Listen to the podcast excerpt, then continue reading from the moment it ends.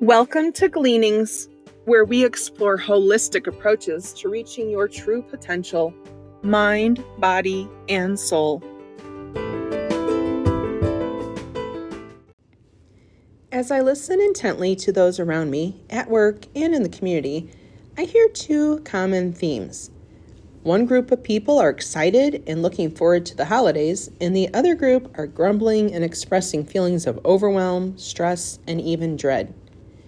If you're in that second group, you're not alone.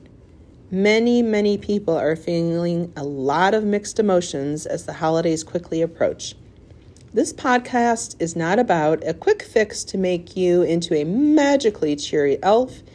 It's a down to earth, literally, approach to facing your feelings and facing the triggering people at gatherings that you're invited to, or maybe some that you're even hosting yourself.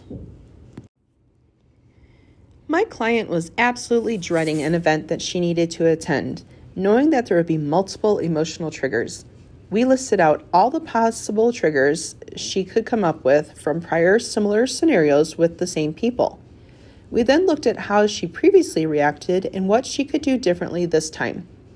We found ways that she could prepare herself mentally and physically throughout the week leading up to the event so she would be at her most mentally present and secure to calmly face the triggers.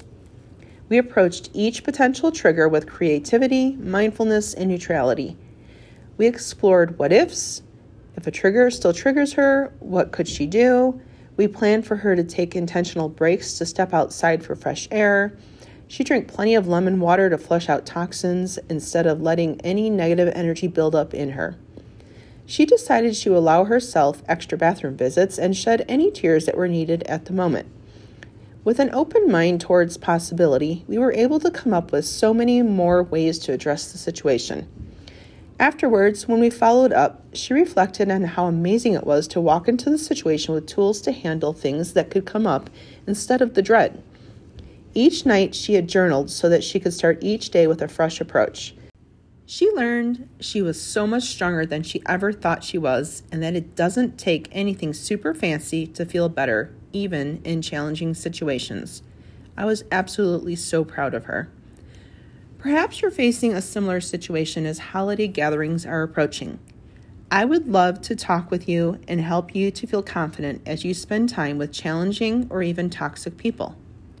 If you'd like a cheat sheet of the tips for handling stressful holiday scenarios, which includes preventing them and prepping yourself in advance, click on the link in the show notes and I'll send it right over to you. I've playfully called it the Holiday Mental Health Menu. I'll even include a surprise bonus and a special offer just for my email ladies.